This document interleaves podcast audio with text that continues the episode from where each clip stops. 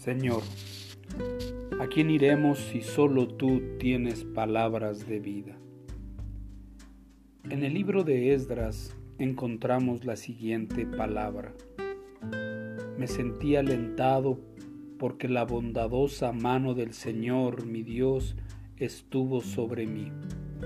Así que reuní a algunos de los líderes de Israel para que regresaran conmigo a Jerusalén. En un pequeño y discreto instituto bíblico al norte de Ghana, un hombre dedicó su vida a enseñar.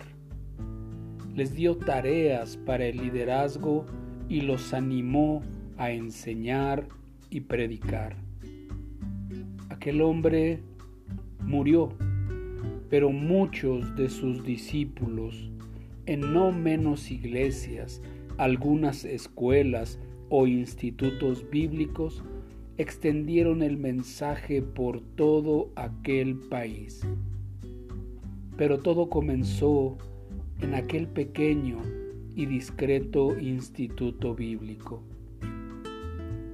En las escrituras encontramos un pasaje en el que durante el reinado del rey Artajerjes, Esdras reunió a un grupo de exiliados judíos para que regresasen a Jerusalén.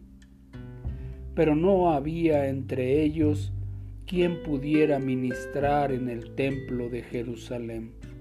Entonces, Esdras ordenó que trajesen ministros para la casa de Dios, y así lo hicieron y fueron guiados todos a orar y ayunar. La palabra Esdras significa auxiliador, característica vital en un buen liderazgo.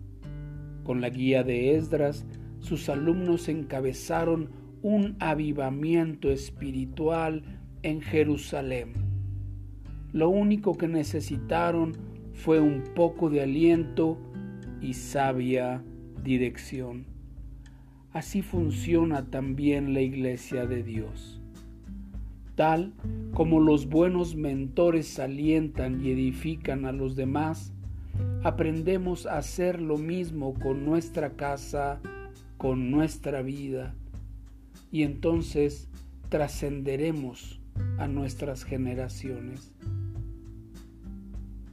¿Te has hecho la pregunta, ¿quién es tu mentor espiritual?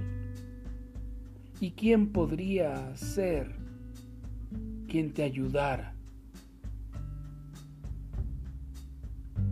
Señor, muéstranos quién ha de ser quien nos disipule y también ayúdanos a que nosotros podamos disipular a otros.